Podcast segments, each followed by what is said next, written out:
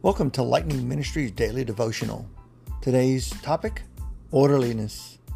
1 Corinthians 14:40, where it says everything must be done in a proper and orderly way. I think there's a lot of chaos today in our churches, in our culture. Churches are fractured. We have denominations fighting against denominations, and we're all supposed to believe in one thing, or at least serve in one thing, which is the Lord Jesus Christ. One of my prayers for Lightning Ministries International is that we'll work together in unity not only in our minds and our hearts, but also in our spirits, that which we say, you know, Jesus lives in us. Now, we want to really reach a, a, a decision in prayer and in order and centered on hearing from God and worshiping Him as one, not bent on our preferences which make us set up as individuals. Not that we can't be individually minded, but let me just say this it extends the possibility. You know, if we'll let community churches set minor differences aside and focus on spreading the good news of Jesus Christ who haven't heard it, how much more can we see the church grow?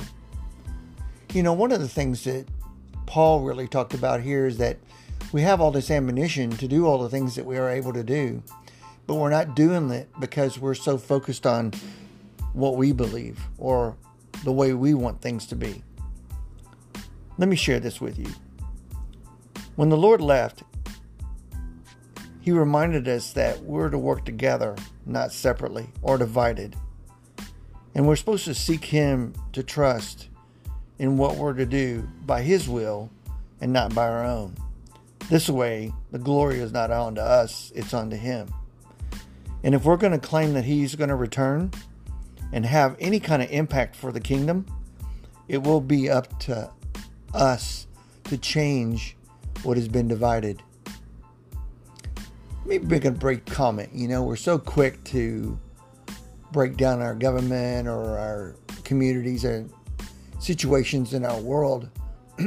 but what we first forget is that we're Christians we're supposed to be different. We're supposed to set aside our differences. I'm not saying we're supposed to accept everything as a truth because there is only one truth. But if we'll live our lives according to what Scripture calls us to, then we're going to be leading the church and and those that want to believe or those that do believe in the direction towards heaven, not the direction towards hell. Whether you believe it or not, whether you want to accept it or not, that's a truth. So I ask you to pray today for our government and those that are in positions of leadership, whether you like it or not, because Scripture calls us to do that. And if we're going to make a change in this world, or even attempt to make a change, we have to remember one thing silence does not get anything done. If that was the case, then we could build whatever we want and we wouldn't have to tell anybody how to do it or what to do. Wow, that would be cool, wouldn't it? And I want to build an airplane. All I got to do is just look and think in my head of it going together, and it's going to just automatically poof, it's going to be an airplane. No, no, we are in positions of authority to give those that are working with us or helping us to be able to build, believe, and trust that we're helping the kingdom here, not by what we want, but what but what God wants. Thanks for listening. I encourage you to give to this ministry today so that we can continue to do what God's called us to do. And I want to thank you again for listening. Have a blessed day.